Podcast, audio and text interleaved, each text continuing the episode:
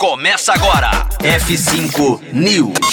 E-commerces chineses miram expansão internacional e atraem private equity. F5 News, seu clipe diário de inovação e empreendedorismo, disponibilizando o conteúdo.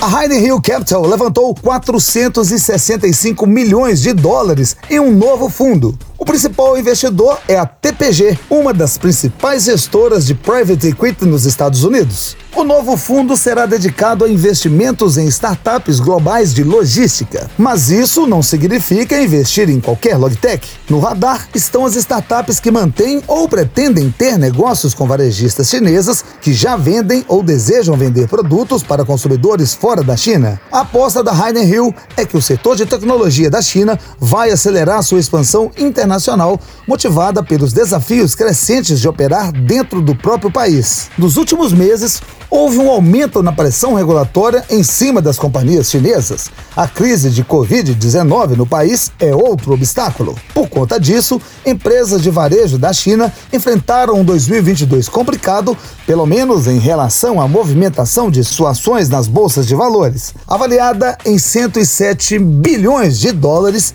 a JD.com perdeu 13% de valor de mercado desde o começo do ano passado. O Alibaba, que vale 243 bilhões de dólares, desvalorizou 24% no mesmo período, mas ainda assim há otimismo para uma retomada.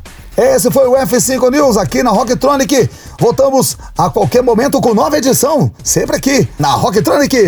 Conteúdo atualizado. Daqui a pouco tem mais. F5 News. Rocktronic. Inovadora.